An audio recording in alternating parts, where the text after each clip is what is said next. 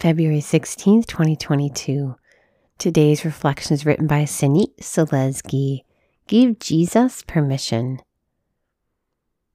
Then he laid hands on the man's eyes a second time and he saw clearly. His sight was restored and he could see everything distinctly. Mark 8:25. The only guarantee was that each day would be filled with stories and paperwork at my job at the homeless shelter in Denver. One day, on a day like any other, I sat at my desk to read through the intake paperwork completed by my newly assigned client. As I reviewed a packet that would tell me something about this woman, I was interrupted by a sound outside my door, a hearty and free laugh. I opened my door to see where that joyful noise was coming from and saw it belonged to a blind woman. I introduced myself to her, told her she had a great laugh, and asked her what her name was. She said, I'm your next appointment. After settling into the office chairs and introducing ourselves to one another, we began to review her intake responses. Moving through the paperwork, we arrived at the last question What is your greatest strength? Her response was, My blindness. Even though she couldn't see my face, I'm sure she felt the gravity and surprise newly recognized in the room. She asked if I was okay. I asked if she could share the reason behind her greatest strength.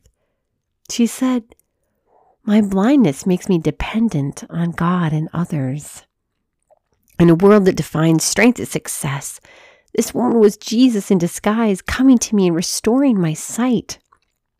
Our poverty is our greatest strength, whether it comes in the form of blindness or not.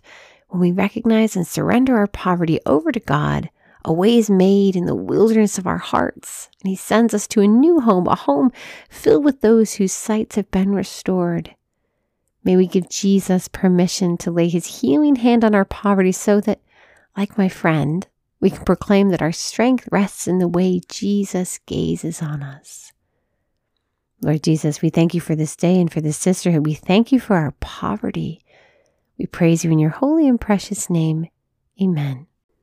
We hope you'll join us this Lent for our women's devotional book, All She Had, an examination of our poverty and our utter dependence on God.